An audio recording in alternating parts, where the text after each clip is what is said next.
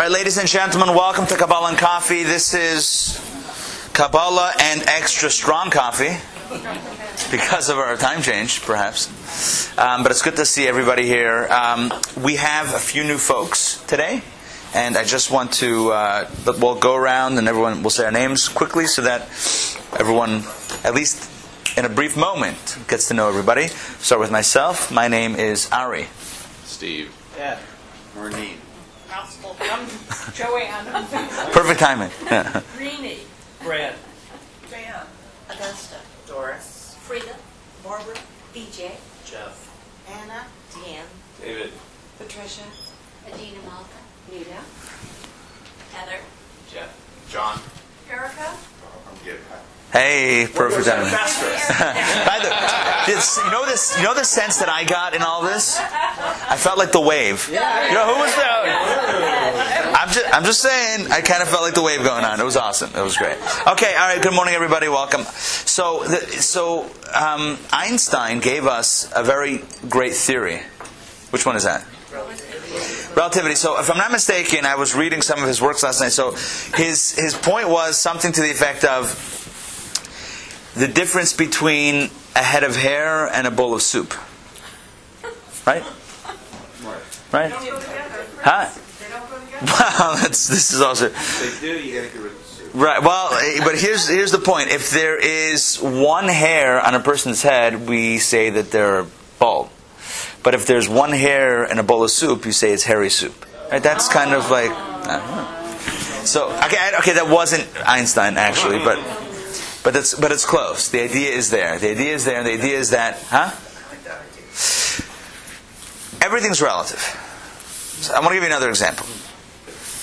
Caviar or sardines, which is more sophisticated, Caviar.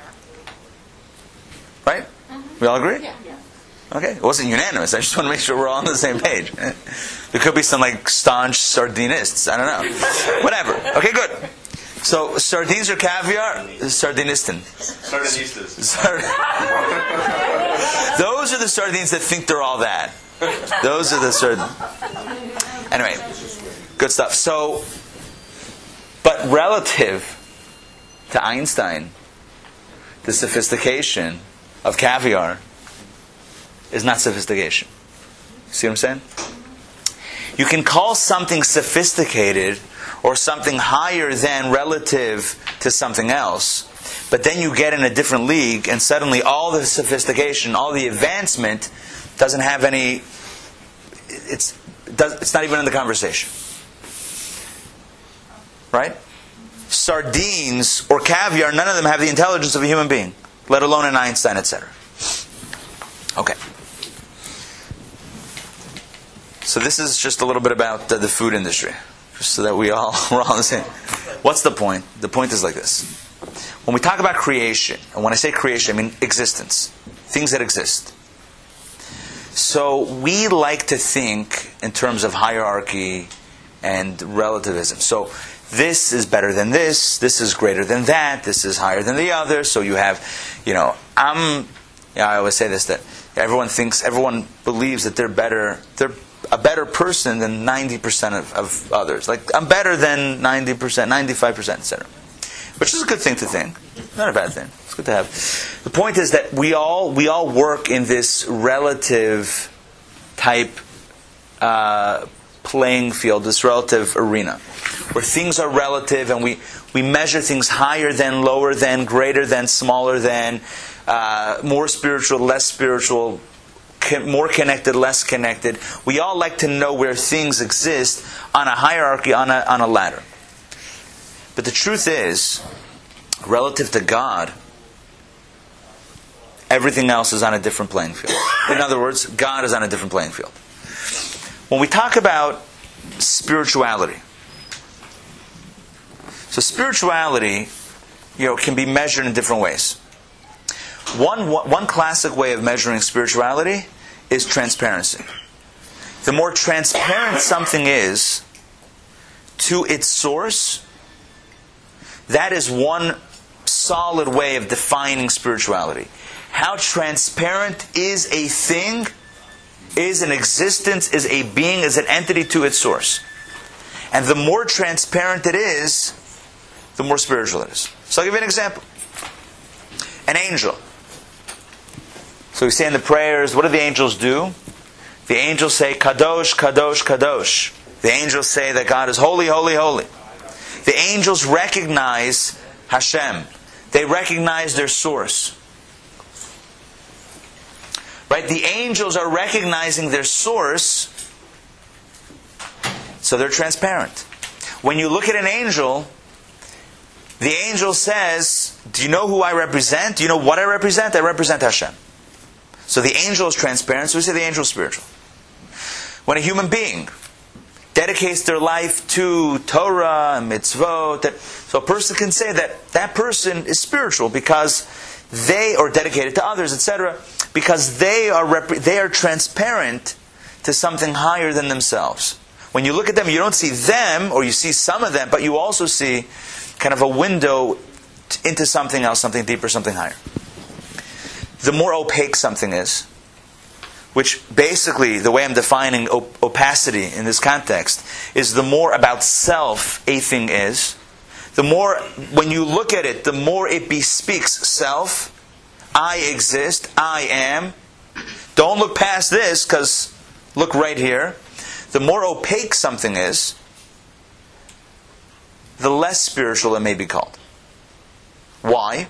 Because it doesn't reflect, or not reflect, it's not transparent to something greater than itself, to something higher than itself. Make sense so far? No? So the idea here is transparency. Transparency. Our physical reality is the hallmark of our created reality, this world in general. Before we get into the distinction of, of, of individuals, the, our created reality makes one statement, and that is, I exist. That's the one statement everything on earth naturally says I exist. We've been, uh, we've been studying on Monday nights the book of Tanya, Tanya's six step program of personal change. And he talks about two souls. The first soul is called an animal soul. The animal soul, or the vital soul, the natural soul, the biological soul, it's the soul that powers, that drives the sense of I am and I need to be. It's the soul that drives the human being to self preservation, to take care of oneself, to care to to all of you know all of the bi- biological functions and realities of the human being are driven by uh, by that by this animal biological human soul vital soul natural soul.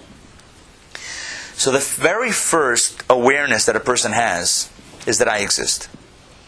Before we get to the idea of there's something higher than me, or I'm here for a higher purpose, or there are others that I need in my life, or not that I need, no, that's still about me. There are others that I am here to help, etc. Before all of that happens, the very first reality, the very first notion of a human being is that I exist and I have my needs. And you know, we've talked about this idea before in, dif- in different ways, but one way to look at it, child, the first thing a child does in this world is cry. So sometimes I say, okay, okay that I contradict myself, it's fine. Sometimes I say that what's the cry? Because the child sense, the, the soul and the, the godly soul in a sense, senses its disconnect, how it's being thrown into a different reality.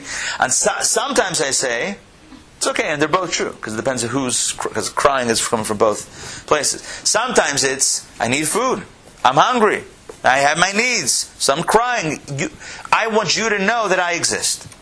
The first statement of a human being is, by the way, in case you didn't know, I'm here. And I'll, and I'll be here and I'll, I'll make myself known at various uh, times throughout the day and indeed throughout the night. So this is, right, so, right? 2 a.m., 3 a.m., 4, whatever, depending on the child. Which sometimes makes you wonder where they made, where they came up with the phrase "sleeping like a baby." Like, what's, like, what? Which baby are you talking about?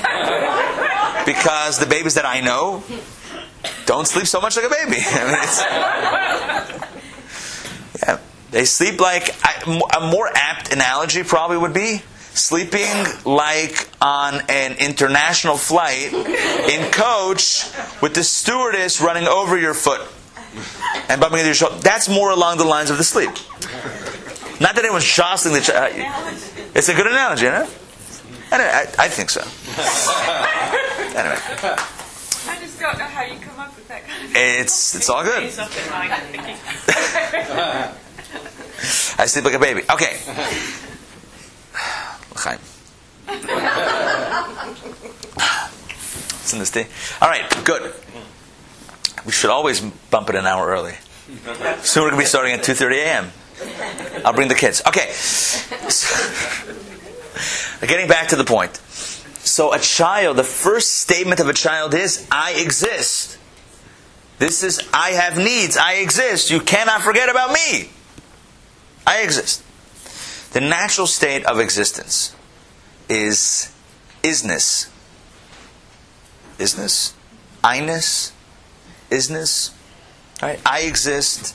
This is the natural state. So that's this creator reality.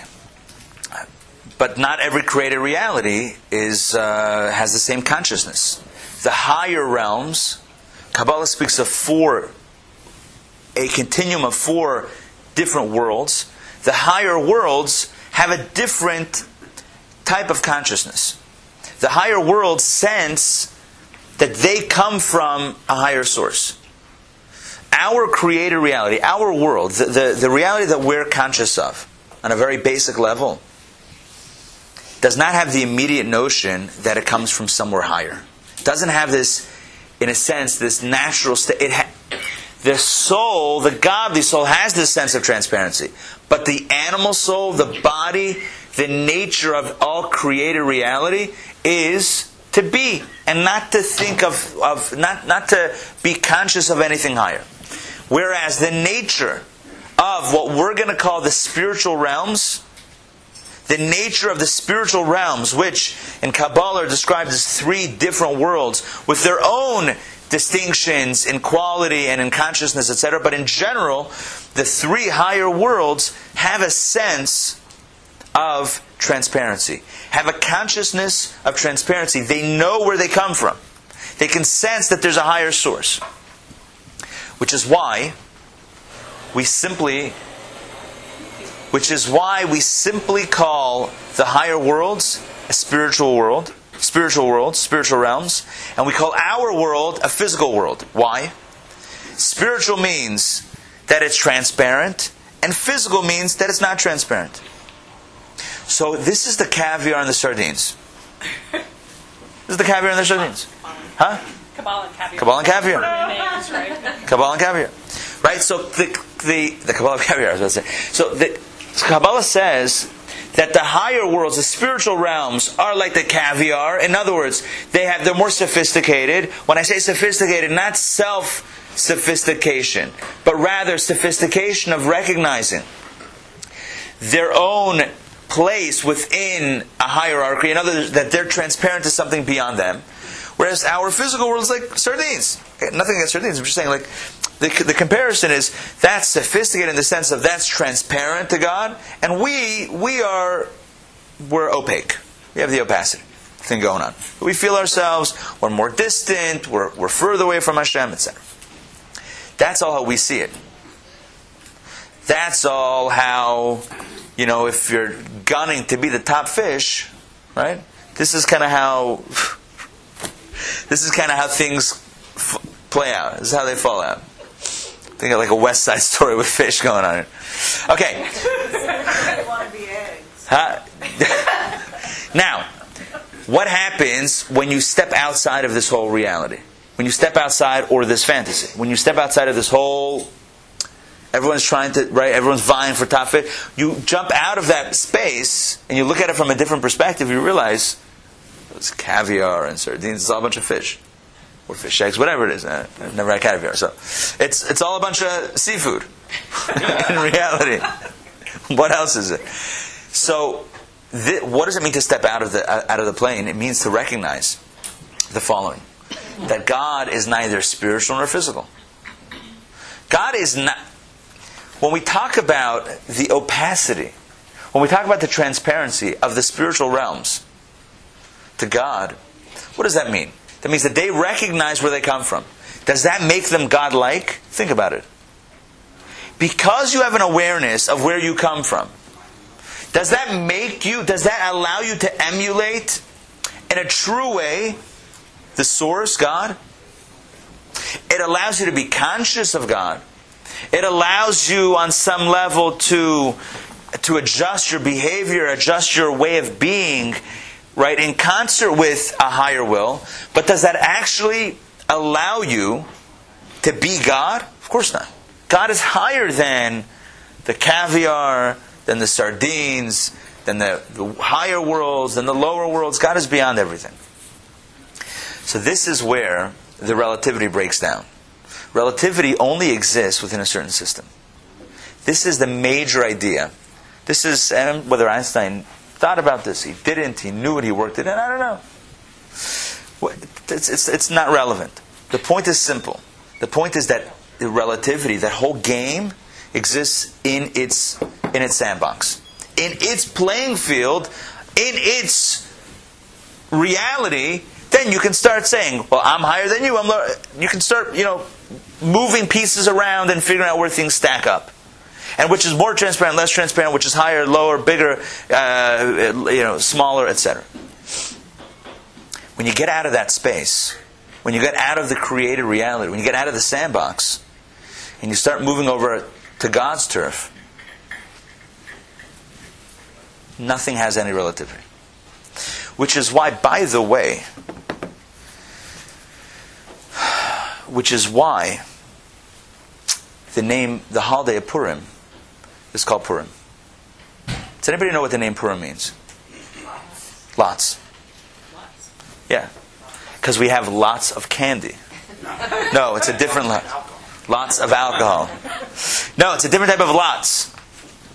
It's the lots that's on the that's at six or seven p.m.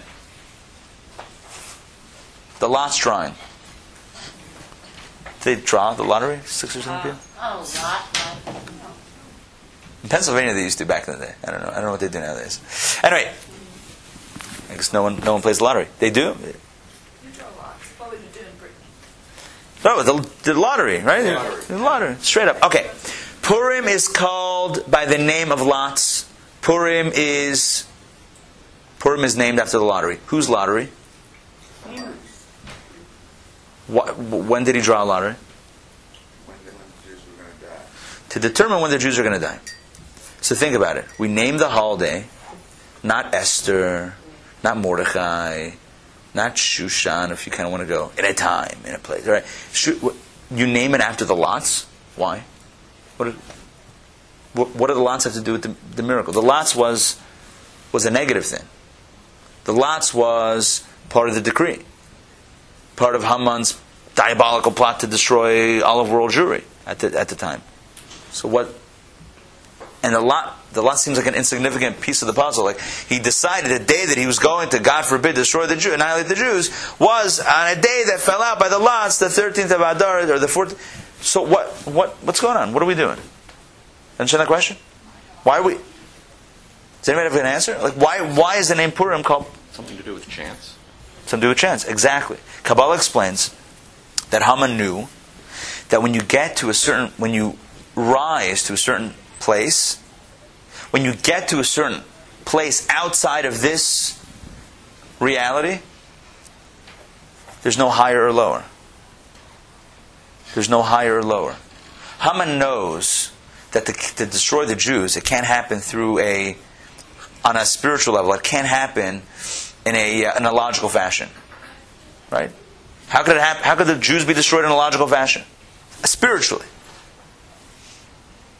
If the Jews are charged with the mission of Torah and mitzvot and bring light and being a light into the world, etc., so then how logically how could that happen? So Haman says what we're going to do is we're going to go to a place of lots. What is lot? Lot is, is chance. Lot is we're suspending logic, suspending reason, suspending rationale, and going to places beyond the system. Essentially, what Haman was trying to do is what we're talking about now, which is go outside, leave the sandbox. Leave the sandbox. You have the hierarchy. This more spiritual, less spiritual. High, you have different. So that's all in the sandbox. But when you go outside of that, right? God to God, it's all seafood. So if it's all seafood, right? So then at that point, we got a valid shot to, to get rid of the Jews. God forbid. Haman is thinking. Right? Once you get outside of, the, uh, of, of any rationale, of any hierarchy, of any rel- relativism, so now there's a valid shot. Right? There's no. What's the value? Oh, Torah, mitzvos, whatever. It's the same, same fish, same seafood. Oh, more spiritual, one mitzvah, le- another less mitzvah. Doesn't make a difference. So this is what Haman was trying to do. It didn't work for, for various reasons. Because once he, once, but the point is that he was trying to get to this place, in a sense, of where the prophet says, quoting Hashem, if you do something, we have to be careful how we understand this, but in a sense, if you do a mitzvah, does it really change me? And if you do, if you do something opposite my will, does it really hurt me? Hashem says, like, does it really have, you know, that, that, that type of effect? Now we know that it does only because God chooses it to, but not essentially. So here's the point. Or yes, essentially, but only because it's an essential choice, but not. So let, let me step back from the from maybe more the mind-bending philosophical point of this and make it a little bit more practical. The idea that we want to bring out here is that the notion that heaven is closer to God than earth is a false notion. It's a notion that exists in here, in the sandbox. In the sandbox of creation of existence, we can say that that realm, those angels, that uh, sphere of reality is closer, more transparent to God than we are, than I am, etc. So we can make that judgment, make that relativistic judgment. When it comes to God, God is equal. Heaven is equally as irrelevant to God as earth. Right? It's like this. I use the word sophistication on purpose before. Because we would say caviar is more sophisticated, but we also call people sophisticated. The sophistication of seafood is not the same type of sophistication as intelligence. It's a different sophistication. So when we talk about the idea of spirituality and transparency and connection, that's all in the sandbox. And then to God, everything is the same, equally distant, equally impossibly distant.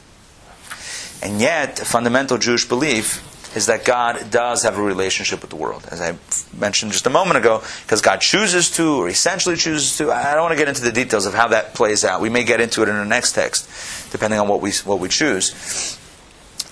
But the idea here is that for one to say that God exists in the heavens but not in the earth is to is to put God in the same sandbox as we are. Is to basically say, well, I want God to also be in the sandbox. And if God's in the sandbox, then He's with the He's with the transparents. He's not with the uh, with the with the opaques. He's with the transparents and not with the. He's with the caviar. He's not with the sardines. But that's putting God. That's that's saying that that's calling God seafood. Which is a little bit a little bit like creating God in our image, slightly. When I say slightly, I mean big time. Now, so yesterday, so we were reading the Torah yesterday in Shul as uh, as we pretty much do every week. And I was, it's whatever, it's, it's what we do. And what the interesting thing was, it, it kind of struck me when the, when the Jewish so. The, yesterday we read about the sin of the golden calf, which is actually the, the, the essence of, of this whole the whole text that we're studying. Sin of the golden calf, and it's interesting to read about how how it evolves. I want to, re- you know what? Don't ta- don't take my word for it. Who used to say that? But don't take my word for it. Reading Rainbow, possibly. Reading Rainbow. Okay, can you pass, Doris? Can you pass the uh, the brown chumash, the right side of the shelf? Any of those? Yeah. To you? Yeah, please. No, just to me. That way I can fudge a translation. No one will know the wise. I'm kidding. I'm kidding. Like they would know. I'm just saying. Now you picked that book completely at random. This is completely at random. well done, Oz. I love it. I'm just going to turn to any random page. and then turn again. Then turn again. Okay. Good stuff. Sin of the golden calf. Vayarha am ki boshesh Moshe loredus minahar. The people saw that Moshe was delayed in descending from the mountain. Remember we learned about this? Boshesh, Ba'ushesh, the sixth hour came and he wasn't there because, okay. Vayikahel ha'am al Aaron. And the people gathered against Aaron, Moses' brother. Vayomru Elav, and they said to him, Kum, get up. Ase lanu Elokim, make for us a God. You see what's going on? Asher yelchu lefanenu, who will go before us. That's all you need to know. What are they saying? Do they want a God to to submit to, or they want, or they want to create? Well, I'm about a softball uh, question, right? They're asking, create a God for us. Let us make a God, or make a God for us that will then go before us. What does that mean? That's like paying off the politician to then to then uh, legislate, right? It's like buying off. So you're, you what you're doing is, in essence, good morning. What you're doing, in essence, is you're trying to create a God for yourself in your image, in your sandbox that plays according to your rules and your limited, linear, or whatever it is, way of understanding, a way of rationale. And then you turn around and have the just complete delusional something, some form of that, perspective of saying, but it's gonna go, it's gonna lead us. This God is actually not, it's of my creation, but now it's gonna be higher than me and greater than me and lead me to great things. Think about it. We do this all the time. We do this all the time. We create gods, we, we create them, and then we say, and now lead us. And we're really leading it because we fueled it, but it's we're convincing ourselves that no, no, no, this is really outside of ourselves, etc. But you know, also they, they had belief as long as the structure that they had set up was working. They were willing to believe as long as Moshe was going to come down at the appointed time. But then when faith kicked in, But they didn't, yeah. the, the, there was a little bit of a sort of a, A bump in the road, yeah. Yeah. Drop off. they, a bump in- yeah. And then suddenly it's like we got to we got to create this. So this is what they say. This is what they want. They want to create a leader. So here's the thing. If you want to operate in the sandbox, then yeah, God is holier than you. God is more spiritual, and and the angels are, are closer to God. And that's if you want to stay, if you want to stay in, in the ocean, right? Seafood, right?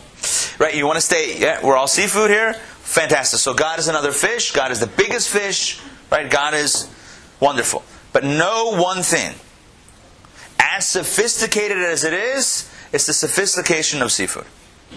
As sophisticated as that God will be, it will be the sophistication of caviar relative to other sophistication. But that's not God.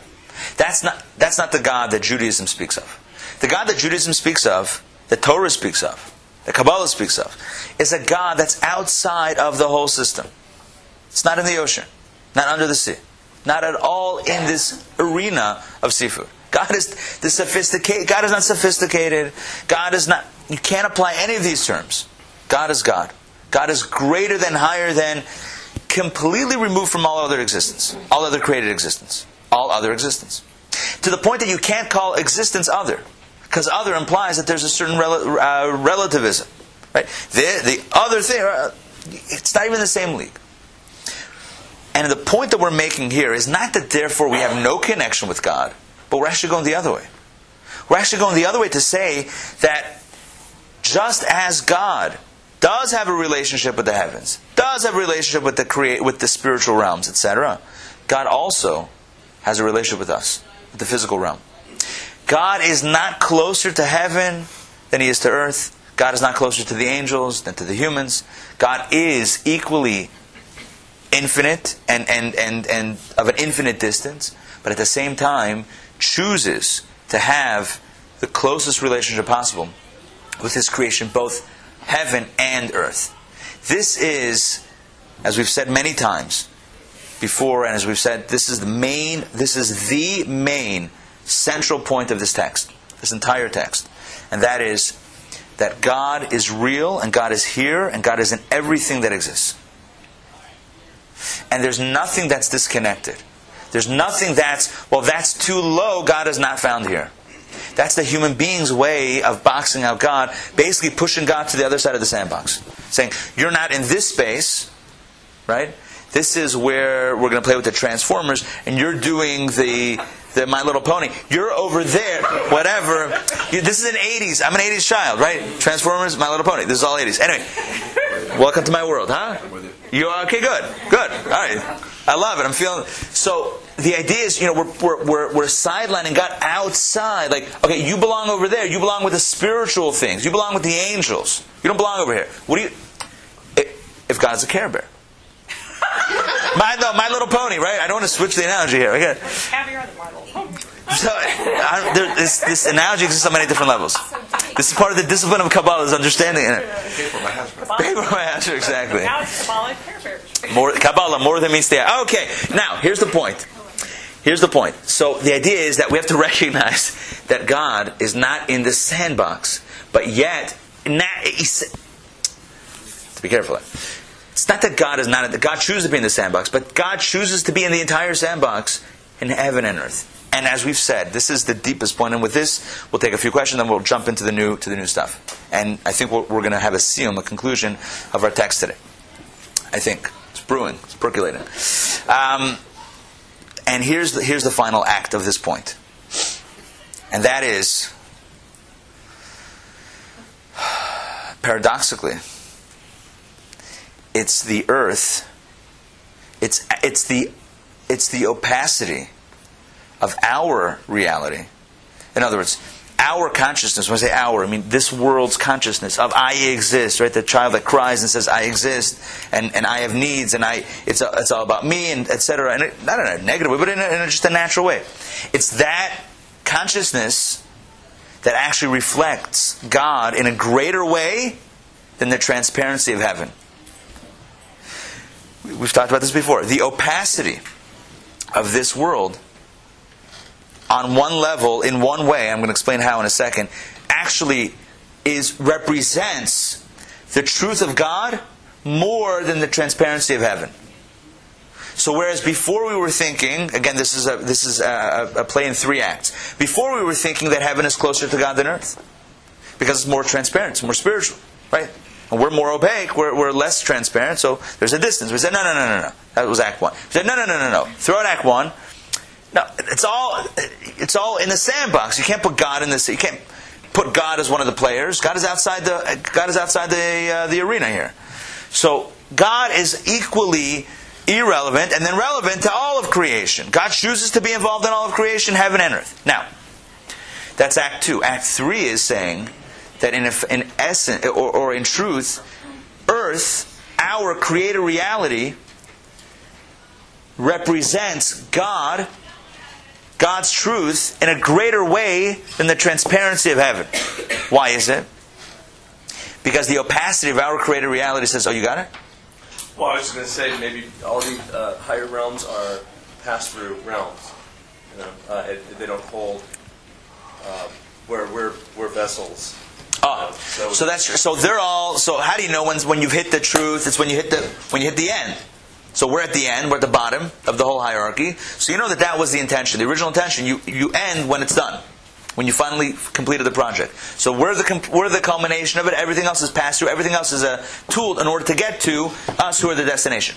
But I want to explain how even on a on a transparent versus opaque, transparency versus opacity, how one represents God more than the other. I think maybe the, the idea try to minimize or eliminate your opacity. But but but here's but here's a meditation that's going to turn the opacity on its head. Can I try one more? Yeah, because best of three. it's a dynamic um, creation in, in a sense. It's a it's a it's a, a mirroring of God rather than Ah, exactly. The opacity, paradoxically, the opacity is more along the lines of God's consciousness than transparency. Because God is not transparent to anything higher. Think about it. God, God's consciousness, if we could speak of such things, which we can't, but we're going to do it anyway. Because there's no other way to do it. Right? God's, if, if you wanted it, right, if God was on the couch. So, you know, what are you thinking? Right? right? No, I mean, okay, I, I, Kinds of letter. Huh? Right. Well, uh, I'm not going to get into the whole Letterman, Len, uh, Leno. I was going to say Lenin, but that's It's a different dictator, like a Conan, whatever. Okay, good. Let's let's circle back for a second. So, so if you're asking God, so tell me about yourself, right? So who you transparent to? What's God's answer? I am. I am. I exist. Who else in the whole scheme hierarchy of creation says, I am, I exist? We. Our natural, selfish, self centered, biological, animal soul perspective of reality that says, I exist, opacity, it's me, I don't represent anything higher than myself, paradoxically, is the exact same perspective that God has. So it's the God complex. It's the God complex. Which is why I always say God is an atheist. God is an atheist. Because he doesn't believe in anything higher than himself. So he, but here's where here's where this is used only though as a starting point. To rec not that oh therefore I cannot believe in God. No no no. When you say you don't believe in God, where do you think that ability is coming from? You're actually channeling a divine thing, but recognize that where's that coming from? It's coming from God. So now utilize it. Utilize it. Here's the force. Now use it for good. Something like that. May the shorts be with you. Something like that. Right, but utilize. utilize the gift. Utilize this perspective. Recognize that. Don't say, "Oh, I don't believe. I don't, I'm not. I don't see anything higher than. So therefore, I'm." You are connected. You are more connected. There's a that, the re, the possibility for you to say that, for you not to be transparent, is because God has found God's essence and God's perspective is found more in this realm than the higher realms. As you said before, it's passing through. So the spiritual. So here's here's how it goes. The angels don't have the same perspective as God because the angels say we're not God. God is higher than. That's not God's perspective. They have a perception of God, but they don't have God's perspective. It's only the human being. It's only the human being and the body of the human being and the animal soul of the human being that actually touches on and actually says, in a sense, the same, if God were speaking, may say the same words as God. I am, nothing came before me, nothing will come after me. I created my I created myself. I I, I, I am. Right? Only the human being can say that. Only the human being can say that because in our and in general our reality, because on one level, we're actually closer. Not closer, not not closer in the sense of more transparent, but there's more God's essence here. It's in the air. We're air. more in the image of self. We're more in the image of God, exactly. The angels don't have any sense of self because they're doing what they're, God's not what work. God- Right. Is that why the spiro, when, when you look at, you know, this sort of reflects the structure of the human body? Yeah. Yeah. Yeah. And and the idea here is not that we should be we should be okay with di- cutting God out and saying, "Well, I, I heard in Kabbalah that that's actually God speaking." The point is to recognize where it's coming from and recognize that the fact that we have a tendency or ability or possibility to say something like that or to feel that or to believe that is paradoxically because of a closeness of God, because there's a God consciousness that we have, a God complex, because we have that. So we're the, oh, a person that says that I am my own God. The only reason is because God is present here in this reality. The angels can't say that because God is not. God doesn't give them that ability to do so.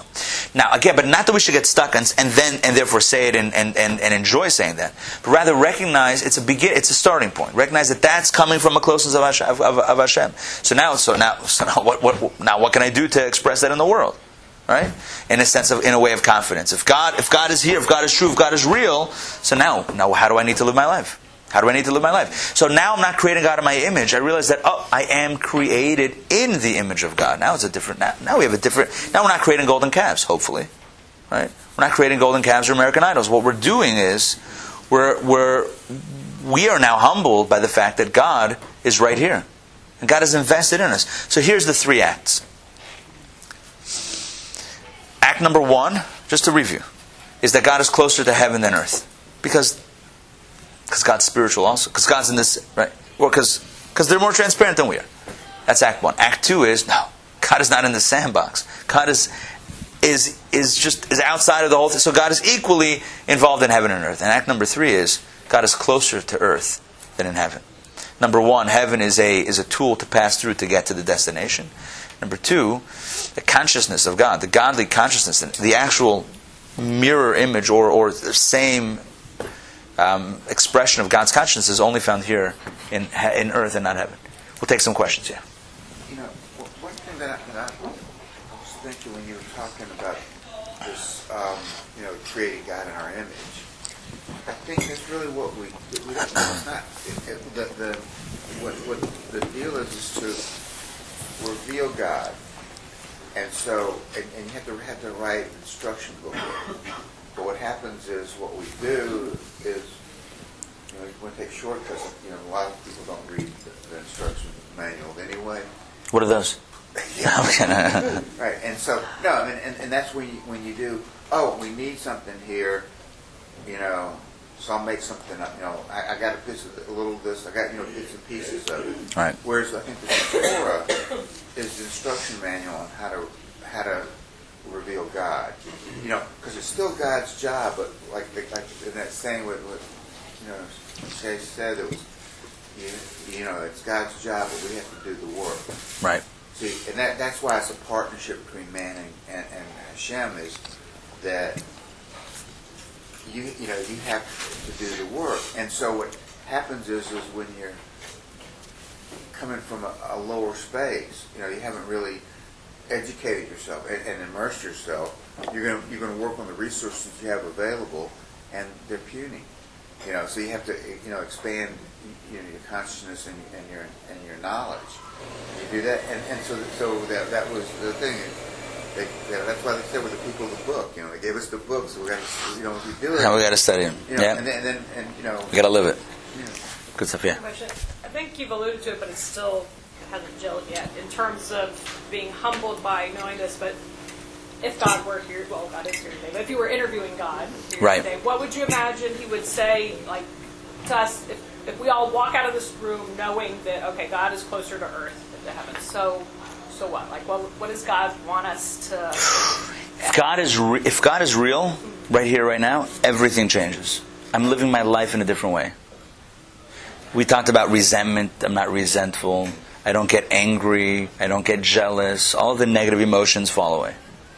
Um, How, I guess what I'm having trouble getting is how, how does knowing that God's here on earth have us do that more than thinking God's because if, if God is theoretical or in heaven, and God's not real, then the stuff that's happening here is happening on its own. So I can get sad about stuff that happens. I can get angry at stuff that happens. I can get resentful at stuff that happens. Um, I can think that you know I don't I don't have responsibilities to do on this earth because you know God is busy with heaven and not with earth. It changes everything. We live our lives in such a heightened sense of awareness that God is right here and God is involved is is pulsing through the fabric of, of all of existence.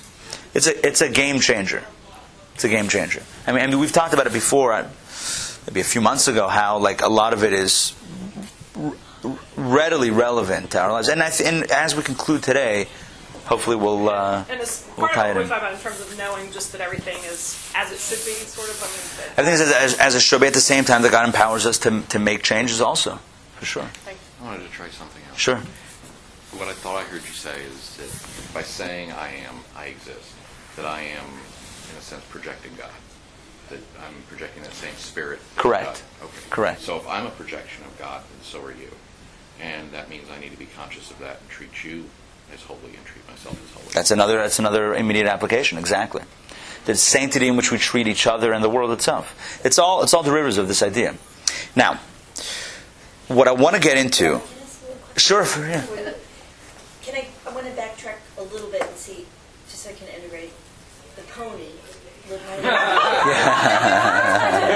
The My Little Pony Yeah. would be female Malchut. Oh, I wasn't getting into. No, I wasn't doing that. She did the transform. No, but I'm actually getting. To, I'm now, but right now. Transformers male, so I was trying to I- build it all well- Or would you like to do that? Oh, no, well, you know, it's it's it, do- it meet you in the sandbox. No, um, I wasn't. It, the truth is, I didn't have that in mind. Okay. But but it's a good segue to what I to, to the next step in, in all this, which is that how do we? What we're talking about is really the idea. You know, th- this concept that God is, is here and God is right here and God is real and God is close to us and God we have that Then we're God. how, how do we? Well, no, but in a good way. In a good way. Yeah. I'm God in a good way. All right. So, see, because that that sense of of of this is who I am, when you know that it comes from Hashem, know that it comes from a high, from something higher. There's a sense of responsibility in there. It's I am. There's a confidence there, and an invincibility, but at the same time, there's responsibility with that. It's not something that oh I am because I am, and that's it, and therefore I'm going to wield it for you know negative things, for destructive purposes, to harm somebody else, etc. It's a sense of I've been given this gift, this invincibility, this unbreakable soul. I've been given it. I'm reflecting God's consciousness. That's a tremendous responsibility. What am I going to use it for? That's the perspective that we need to. As I said, it's the beginning point. The second point is now I have a responsibility. Anyway, but now, but all of this, all of these messages, how do we hear them? How do we hear them? I, I know I'm not phrasing the question correctly to actually elicit the answer that I'm looking for.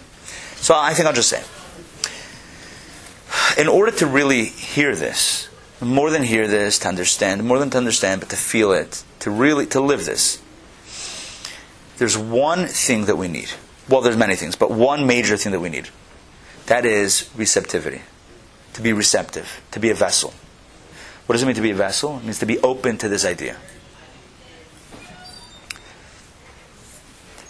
Kli mole einoi machzik. A full vessel cannot contain. A vessel that is ho- that is full is not a vessel. It's not a vessel because it's full. A vessel can only receive when it's empty. So you're in a you're in a room with uh, you're at a party or at an event with people that you've never met before. And you're talking. And you're let's say you talk say you talk to different people you're talking for an hour straight. How much did you learn about others? Maybe you learned about their patience listening to you maybe you learned techniques of saying oh what, what give me one second like how to get out of but you haven't really right you haven't really you haven't really picked up anything. You haven't learned anything. For, why? Because because you were you were projecting. You were giving. So when when can we when can we take in? It's when when we're a vessel. When there's a certain sense of emptiness. Not in a sadness empty sadness but when there's an emptiness. This is what malchut is getting back to the masculine and feminine qualities. Malchut as opposed to za and again this is going back to our kabbalistic chart of sfirot za are the six emotional and practical energies that exist in the continuum above malchut are all about projection of self as we've said right? Chesed says you got to give. Gvura says no no you can't give you got to withhold. You got to teach them a lesson Tiferet says, "Look, be compassionate." Uh, Netzach is ambition. You so, everything, everything has its own, has its what it's projecting. What is Malchut? Leis la megar meklum. To wax Aramaic, doesn't have anything of its own. What does that mean? It's a vessel. It's receiving.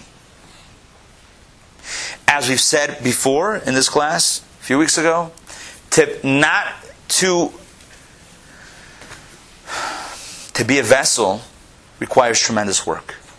To be open to listening to what others are saying, to be open to integrating other ideas into your reality, and then t- that takes tremendous. It's an active experience as opposed to a passive experience. Because a passive experience, if you want to think about it spatially, I, I know that sometimes helps. Think, think about a, a, cup that's a shmat, that's a flat cup, right? How much is it going to hold? Hey, take this cup, right? Soften it down or before, and, and put it out like that. It's going to hold anything. It's not going to hold. The idea to create, to create a vessel, is tremendous work. It's, but it, it's work creating the outside, creating that strength, but also creating the hollowness inside. to be able to be receptive.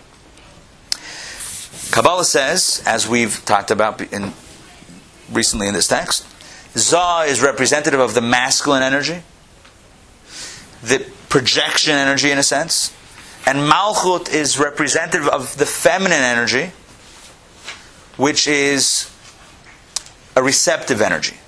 And again, with our usual disclaimer, both men and women have both energies, and everyone has.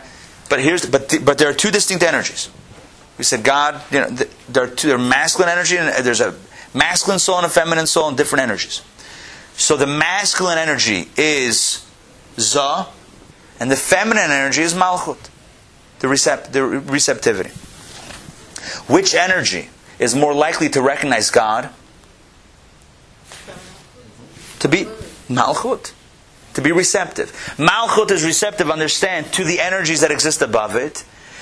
It's also receptive. It also can get, can, can listen to, can feel, can sense the truth of what exists below it. Malchut, we say, Malchut of the highest world, is that which spawns the rest, the next stage of creation. Malchut is like the earth, right? That creates growth, creates a new, creates birth, right? Like the female, which crea- which gives rise to life. Malchut is receptive to that which is above it, in a sense, in the, in the hierarchy of the Sefirot. In other words, that which is being projected onto it, and it also is receptive to that which it's creating to that which it's which it is giving rise to. And as we said, you can only create if there's recept- receptivity first. You can only really create. We have the example of, of working on a team and getting, gathering ideas and then putting out something novel, putting out something new that's really creative, etc. Malchut is at the key of this point. But what's the whole point of this? It's very simple. Who, which energy, or let's say which soul, the masculine soul or the feminine soul, is more apt, is more likely to recognize God here on earth? It's the feminine soul. It's the, ma- it's the soul that comes from Malchut. It's the soul that comes from Malchut. And this, and so this explains, After the sin of the golden calf, Moshe comes to Aaron. Moses comes to Aaron. And he says, What happened?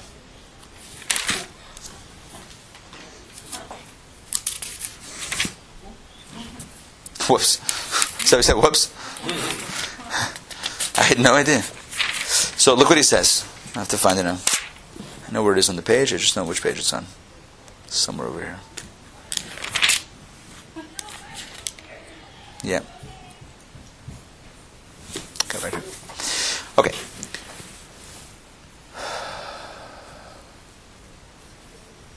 Aaron said, "Va'omar lahem." I said to I said to them, "Lemi zahav." It's translated here as "Who has gold." I said to the, the people said, "We don't know what happened to Moshe. We don't know. We're panicking." So Aaron says, "What did I tell the people? Lemi zahav, lemi zahav. Who has gold?" And what happened? His and they took it off quickly and gave it to me. I threw it to the fire, and to my surprise, out came this calf. Right? He said, I asked, I said, who has gold? They gave it to me. How does Kabbalah explain this? What was his question? Limi zahav. Limi zahav. Hebrew grammar. To whom is the gold? It's not the question of who has gold. To whom does the gold belong? What was his point? What was Aaron's point? What was he telling them? Believe in God. He's telling them exactly. Where does the gold come from? Who has the gold? You want to create a golden calf, you want to take gold, right? You want to create a God in your image. You want to utilize gold. Who who has the gold? Whose gold is it? Whose gold is it anyway? Right? Whose gold is it? Huh? A TV show. It's God's gold. There's fool's gold. It's fool's gold, right? And then there's God's gold. It's all God's gold. And when we think it's ours, then we're the fool. All God's what? That's it. So here's the point. Here's the point. So Aaron is telling telling Moshe that really what he was doing, he was trying to educate, and it didn't work, but he was trying to explain to them, trying to t- teach them by asking a critical question. You want to create a God because Moshe is delayed and you don't see God, etc. You don't see God. Look around you. Where's God not? Where's God? We have to create a calf to find God. Where is God not? You're asking, where is God? Where's He not? You don't see God. So you want to take God's not in the gold. Who told you this? Where did you get this idea from? That God's not here? This is Judaism. This is Judaism 101. That God is right here. To quote a famous song, Hashem is here, Hashem is there, Hashem is truly everywhere. Up, up, down, down, right, left, and all around. You know the song? Here, there, and everywhere this word can be found. Without the tune, the tune sounds much better than just like spoken word. But here's the point. The point is that Aaron's education is telling them, recognize that God is right here. You want to create God. You want to create a new God. You want to create a golden calf. Why? Because you don't see God. Where's God not? But what's the problem? Problem is they're not perceiving it.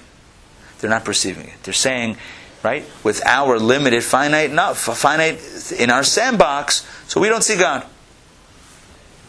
You got to open up your eyes. He's telling them. You got to recognize that God is right here, Jen. Um, didn't you say, I thought I heard before, that people are born with a predisposition to male or female energy, and you don't have control over that? No. I said every human being has both. but, right. But you also said that some of us are weighted. Could, yeah, yeah, it's possible, yeah. So it doesn't seem fair that if you have a lot of male energy, that you would have to try so hard to access. Well, one second. Hold on, hold on. It, it, first, to, to access my. I, I haven't yet really exercised this, but to access a theoretical inner parent, who says who, who says life is fair? No, it's but it's, but it really the truth behind it is like this: that yeah, if somebody is more predisposed, right? So you could say the women that didn't participate, and where we're going with those, is that's why the women didn't participate in the golden calf, because they're like, you, you, you need to find God. God is right here. God never left us. But you said it wasn't related to what sex you were. It was Well, but we're pointing it out that in that context, it was weighted. The women did go one way and the men fell, fell the other way. So there, it kind of, and maybe it's because the lesson for us to see the two energies and see clearly how the two energies diverge, but in actual male-female dynamic, it doesn't actually necessarily fall on those lines. The point is like this, that even if somebody is more predisposed, as you asked, predisposed to a male energy, a, ma- a masculine soul, a za type of, of perspective on life. And so I'm less receptive, so I got to work on that. that's harder than Okay. somebody who's already. Look, if we were created, if we, we have our own challenges. I mean, or eh, there, there's, there's there are different there are advantages and uh, you know minus and concerns there's pluses and minuses for everything But if it's more godly and you're more connected with being the open vessel and the feminine energy, then you would have to work twice as hard if you had a lot Not of necessarily. Look you know what and and, and if you had to work twice as hard let, let, let's say that you did right let's say that you did you had to work twice as hard good. You've had a great yeah. You're working towards something, and you look. You know what? If we if if we achieved our goals, I don't, I don't know. Then, then what are we doing? Like eighteen? Read just to see this graph. Then then what? Right? Then then what are we doing? Playing It's eighteen? also doing 18 of holes? things in the higher realms. It's the doing, right? It's the energy. It's the energy in doing that creates the light. You know, it's the struggle that creates the light. There's no, there's, Jan, I just want to say this, but there's nothing wrong with working hard. No, no, I mean, no, I mean this seriously. With work, we're struggling against this idea. No, if, if, if, if let's say the men in this in this context, right, the men back then in the desert had this sense of, well, we need to find God, we don't see God, etc. That was their challenge. They failed the challenge, but that doesn't mean that they shouldn't have been given the challenge. They're meant the challenge was an opportunity, as you said the other day. Challenge- we were talking about meaning was an opportunity to rise higher. exactly right. Because exactly, it's all about rising higher. Yeah, That's part of keeping yeah, Um, so, just on a psychological level. yeah. So what comes to mind is is that they created the golden calf to deal with their anxiety. Of, A lot of it was that, yeah. Of the unknown situation. They didn't have their leader. They didn't know. They didn't see. They, they felt so anxious. What, we tend to do um, to deal with anxiety and not where they're, they call it the God side, the God hole that exists in, in people that can only be filled with that consciousness, we tend to fill it up with things like the golden calf and other idols. We fill up that God Exactly. to deal with the anxiety of not. We do the same things, the same exact things. We feel we feel that emptiness, we feel that anxiety. We don't know. We feel you know we feel unsure. We feel threatened, whatever it is, and we, we grab onto stuff. Because that feeling of Stuff. being a vessel and that emptiness Very vulnerable. is a state of grace and a state of just suspension. And it's a very vulnerable state to be in, to put ourselves in. And it doesn't matter whether you're a male or female. It's a tremendous. It's a it takes tremendous work to get there, to get to that space. Again, I think that the Torah is kind of like putting it out there. You know, access this energy that will help you get there. But the point is that it's a profoundly challenging ex- uh, experience to have. Yeah, or a place to I, be I in. I always thought in this story that it was about anxiety and also denial because they had already experienced God and, and heard God, and you know, and so uh, in their moment of being unsure, they try to create a God. But what do they try and create? It's a calf. You know, I mean, they're known for being smart and powerful. You know, I mean, calves get slaughtered. I mean, it was, it's sort of like let's pick something that's really But think about it. We like to pick things that we're in control of. Yeah. In those moments of when we feel out of control, we pick things. Pick God par- that doesn't scare us. We pick a domesticated animal. We pick the most, we pick the safest gods, in a sense, that can make us feel safe. Think about it. We pick the things.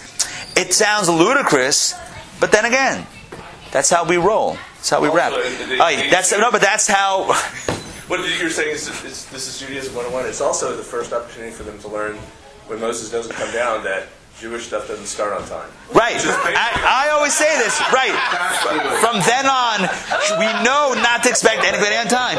Because if you hold someone to that, the next thing you know, we're dancing around the golden calf. Now, yeah. I'm curious. We've talked a lot about how the women didn't give up their Jewelry, didn't yeah. up- but it does. I didn't see anywhere where it actually says that. Oh, we, it says it.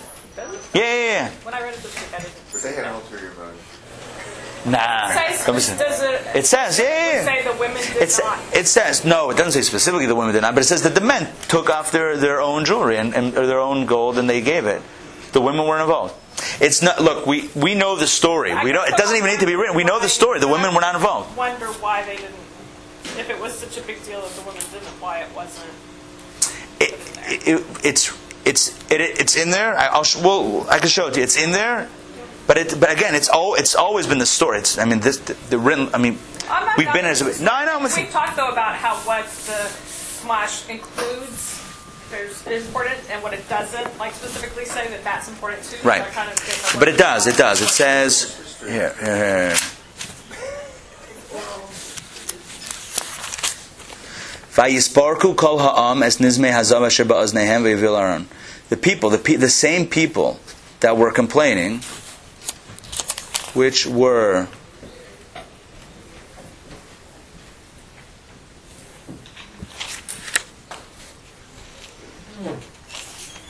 Oh, here we go. Here we go. Moshe says to the people, take off the earrings, the jewelry from the ears of your wives. And then it says they took off their own jewelry. So that's what it was. Was that he said to go to, to the women. In other words, go ask your wives what you should do. Hoping that they would again, that would be another safety check to, to get them to stop. But I don't want to get stuck because I want to I want to I want to go further. Okay, now. So what we have here is that that, that feminine energy, the feminine soul, has that openness, right? Has that energy, that openness, that malchut energy, that is receptive to higher and lower, just receptive to the truth that's there. And and in our context, receptive to the fact that God is right here, and we don't. God is not not here. God is right here. So what we say here now in this final final few paragraphs is the connection between women and the moon, and women and Rosh Chodesh. The moon has a specific cycle. The moon, the, the lunar cycle is 29 and a half days. I, I, I, got, got a jet, I got a jet. I, I can't. We, the lunar cycle is 29 and a half days. The lunar cycle, we know that the, moon, the, the way it works in the Jewish calendar, the moon at Rosh Chodesh, the first of the month, is at its smallest point. It is right as the moon begins to grow. At the 15th or 14th, 15th day of the month is when there's a full, there's in the Jewish month, is when it's the full moon. So, right, we have this, right, it's small, it gets bigger, bigger, bigger. It waxes, I guess, and then it wanes. I can't really do this, but it wanes, right? It gets smaller and smaller and smaller to the end of the month, 29 and a half days. That's the cycle. The way Kabbalah explains the cycle is as follows. That what does it mean that the moon is getting bigger until the 15th? The 15th is the moment that it has reached its completion. But what is, here's the paradox. It's not a paradox, but what is the completion of the moon? When you say that the moon has reached its fullness, what does that mean that it's the fullest? What does that mean? It's the the not flat. The, the, no, no, no, no, not flat. It's full. The vessel is fully formed. In other words, the vessel is there. It's it's it's, it's at its time of most receptive. It's most receptive. So you, we think, what does it mean that it's full? What does it mean that it's at the greatest point? I mean, it's the most of self. But not if you're malchut. Not if you right. Not if you're all about receptivity. Then its fullest point is the most receptive, which is why. Before we connect it in a second, but the, which is why with the moon, that what happens in the fifteenth? It's the brightest. What is its brightness? The reflection of the sun. In other words, it's the moment when it's fully receptive to the light that's not its own. When is it a full, fully formed vessel that can receive the entire, the entire influence, light, energy, vitality of the sun? In other words, the fact that it's we don't, we're not seeing the moon. Understand this. When do we see the moon? When do we see the moon itself? When it's dark. When we see the light of the moon, we're not seeing the moon. We're seeing the moon as malchut, the moon as a recipient, as the vessel that is perfectly taking in and representing that which is around it, the light that's around it. That happens on the 15th when it's a fully formed vessel. Until then, it's building up to that place of, of complete uh, vesselness, vesselhood. And after that, what happens after that? Oh, what happens after that? After that, it. After that, it, why does it get smaller? Because it's exerting more self, or it's. All right. Huh? It's not as open to the. It's not as not no. It can't can't be that it's that it's losing its thing. It has to be that it is. I had this. More of it Huh? and less of the sun. It's a receding, but why is it receding now? Because you're seeing more of it and less of the sun. But why why are we receiving to receive more? Yeah, it's kind. Because it's gained so much that it's. Um, introspection. Okay, we have. I've, I had clarity last night and this morning on this, but I, it just it just slipped my mind. It, it may come back, and if not, it's not. It's also good. Here's the point I want to bring out: the connection between the lunar cycle and the feminine cycle. So the pair. We're, what we're going to do, we're just going to go through this very quickly. Quick idea. The middle of the the middle of this experience is the point of greatest receptivity. In other words, the greatest openness, right, to the to the to, to, to creating life happens in the middle in the middle of this uh, of this of this time experience. The beginning of this is a process, in a sense, of letting go of what was the previous month, what was the previous month's experience. So here's the idea: part of being a part of being a vessel that can receive is building up the vessel, but it's also letting go of past perception, past uh, concept, past ideas. You know, the the hardest the hardest part of being receptive to God is turning off everything else. That's the hardest part.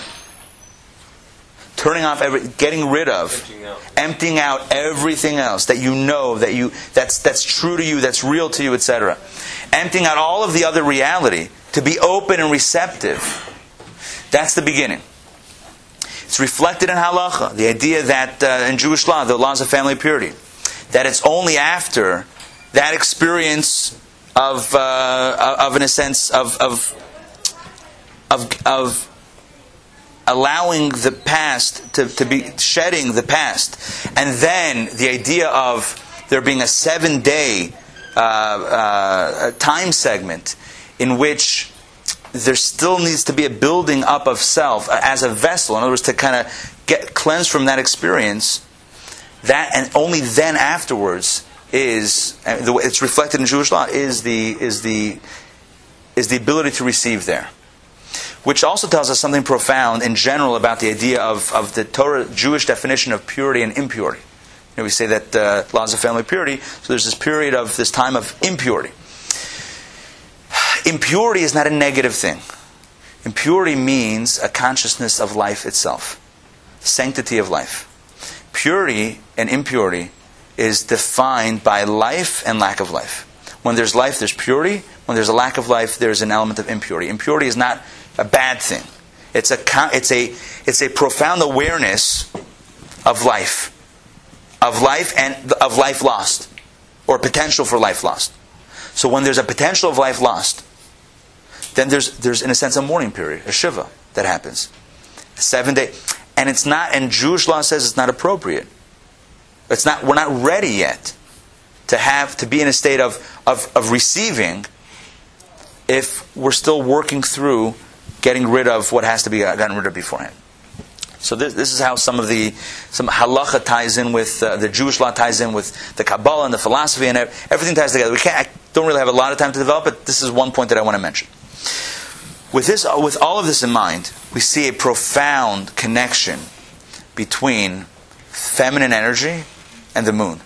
Just as the moon has the cycle of waxing and waning, where it gets bigger, and then at its culmination, it's perfectly able to receive. And then it gets smaller. In a sense, right? It gets smaller. Oh, I think the idea is oh, this is what I was thinking before. The, the moon getting smaller is, the, is, is, in a sense, the moon closing in on the energy that it receives. Right? It's the embrace of the, of the light that it receives the, it, it, it, the, the experience is becoming a vessel, right? So it's all about emptying out and really getting, getting open to receive. And at its, at its pinnacle, right at, at the fifth, middle of the month, so it's at that point that the moon is the most receptive to the light of the sun. And it receives that, that, in a sense, that transmission of light from the sun in a fullest measure. So it's all you see is sun. You see the reflection, but you see the sun. You see the moon as a vessel speaking something higher than it's speaking something other than itself, speaking of a, a light. Then the role of Malchut, the role of of the moon, is to then take in, to integrate what it what it has received, and then to work on on producing. Right? We said Malchut has two functions: receiving from Zah, and then creating something, then giving birth to something else. So then it's about integrating what it has received, and then whatever, do, doing something with that energy. So that's a little bit about embracing it. So you see less of the sun because it's processing now the light. Anyway, so here's the point. The point is that there's a very specific connection between feminine energy and Malchut and the moon, and therefore Rosh Chodesh. So with this in mind, let's conclude our uh, the text of feminine faith. 54. You ready? Take it away, yeah, women. Sure. Women are rooted specifically in Malchut, and thus are similar to the moon which waxes and wanes every month like their feminine cycle. As every 30 days they become impure and are then sanctified. And again, the idea of becoming impure is the idea of letting go of a previous life reality, letting go of a previous state of being, and then becoming a vessel, becoming open to something greater. Continue. Consequently, they did not accede to the mixed multitude regarding the calf unlike the men who are from the masculine plane, and so did not reject the mixed multitude. And again, the mixed multitude is saying the, the initial idea for the golden calf came from what are referred to as the mixed multitude, the Erev those that had joined the Jewish people on their way out of the Exodus. The point is, though, that the men followed that. The men also panicked. The men said, uh oh, where's God? God I don't see God here. God's not here. Because they didn't have the receptivity, they didn't have that openness to the experience. Whereas the women, who are represent again this is somewhat symbolic but also uh, what happened in the story the women who are rooted they come from Malchut, they're related to the moon, connected to the moon and the cycle, etc. So they they rejected the notion that God is not here.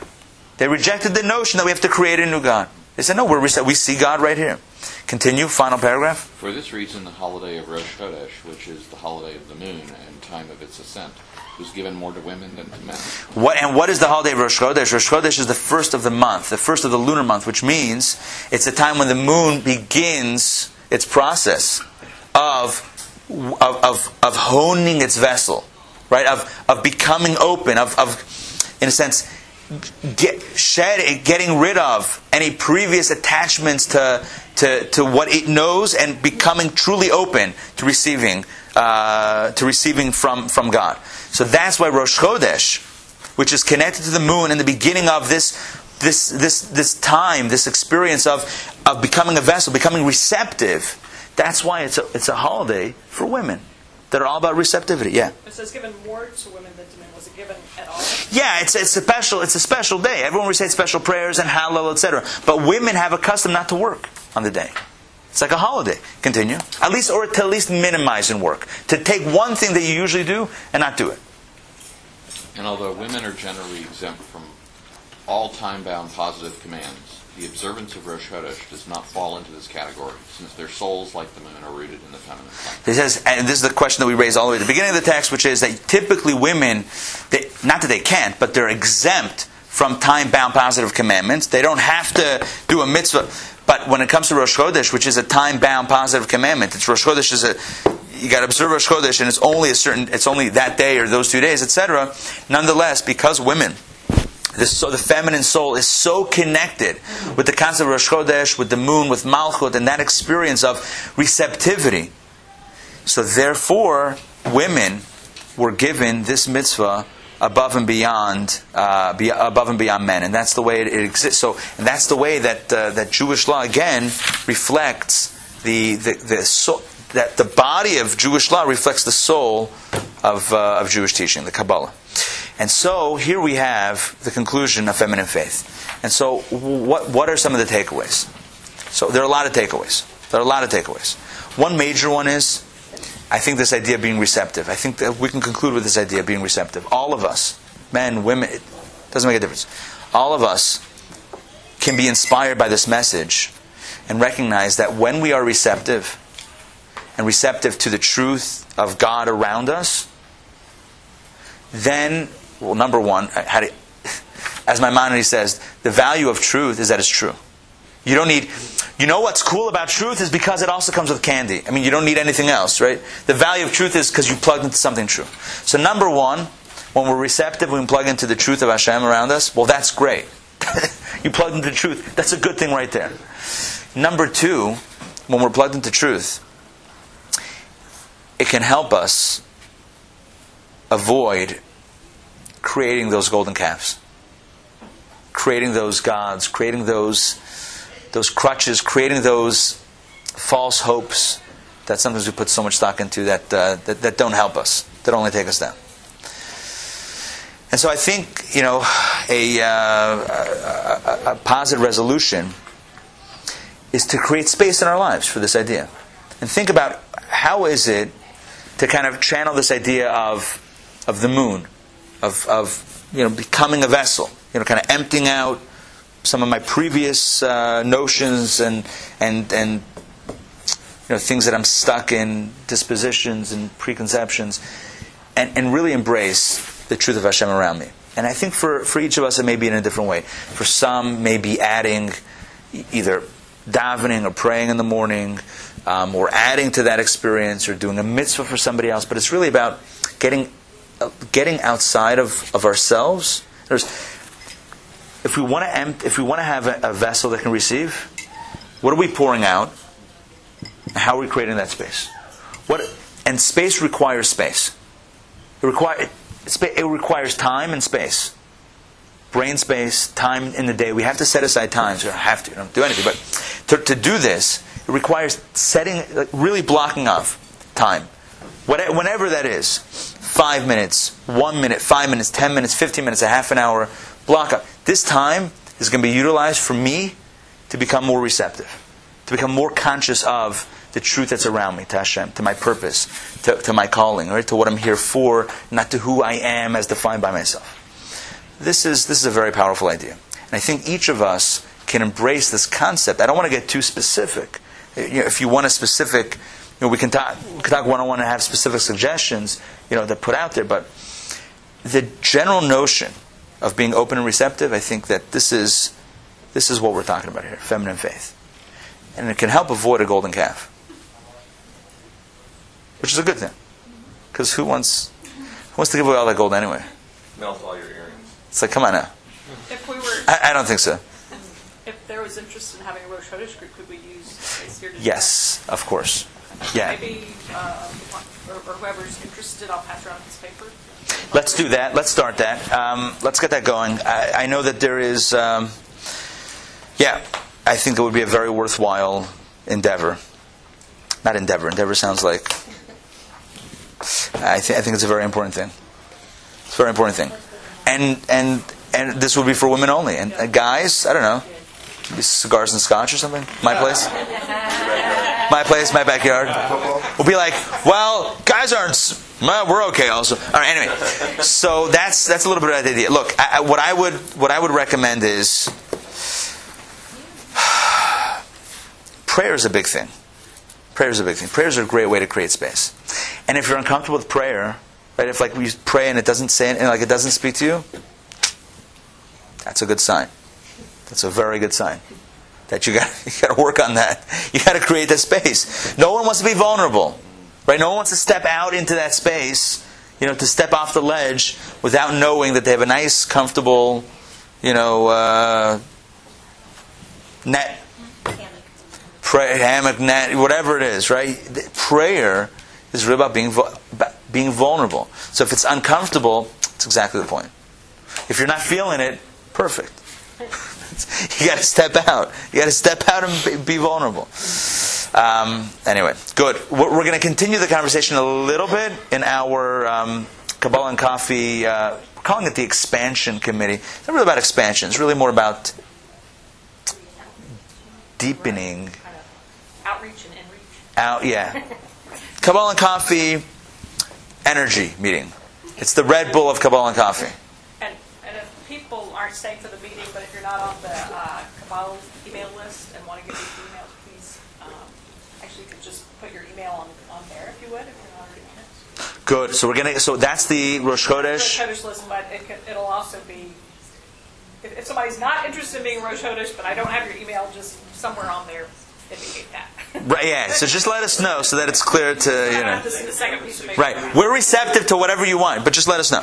Um, good stuff. All right. Thank you all for joining us for Feminine Faith. I will say this: all of the audio for this for this series is well, I can't say all the audio because last this class is not up, and I'm, I'm not sure about last week. Um, but it's typically up on minus.com slash Rabbi Ari, so you can always take a look and te- check out the back back issues. Um, that's number one. Number two is like this. Number two, cover up that stain. Now, number two is like this. I have for next week, we're going to start a new text. These are my options. I'm going to make a decision in the next uh, day or so. One is called The Power of- of Return, one is called Full Devotion. Are we meeting? Both classics. week? I saw- We're not meeting next week. Okay, I saw That's actually a good call. Right, we're not meeting next week. Perfect. Oh, I have some more time. I'll let you know next week. No, I'll, I'll try to. I'll, I'll aim to get the uh, the information this week so that we can get orders in for books. And if you want a book, should we take orders now for books? Should we do by email? Is everybody getting the email? Everyone's on board with the emails? Possibly. Anybody block me? Because it's okay, huh? I forgot to include you on it this last week. I got it. Oh, did you? Yeah. But I guess you were on. I always have to add your name. We need to add your name to the It's kind of, right. It's kind of ironic. My, my bubby used to say, "The shoemaker's kids go barefoot." Right, yeah. But whatever. Anyway, so what's the point? The point is, oh, so we're going to be ordering books. So typically the books run about between ten and fifteen dollars for a book. I would- I highly recommend always getting the book because a book is forever. A book is good. It's good to get the book. Also saves paper. I make photocopies. You get a book. How Do you get them through? Pa- you like Power of Return? Oh, yeah. Yeah? Do you get it through Amazon yeah. or you get it directly? I get I, sometimes I get it directly from the from the manufa- from the publisher because it's cheaper, but we might be able to get it through Judaica Corner oh, locally. Okay. I'm gonna I'm gonna explore the options, see what's in stock, etc. Amazon, I can get free shipping right now, so. Um, but, uh, we, should we should try to support yeah. local, and then and right. Okay, so I'm, I'm going to make a decision. We'll send out the email, but just let me know because I want to do this. I would like to either, however we do it, it would be good to have it in one order so that it's just benefits everybody. But it helps since a lot of people here are the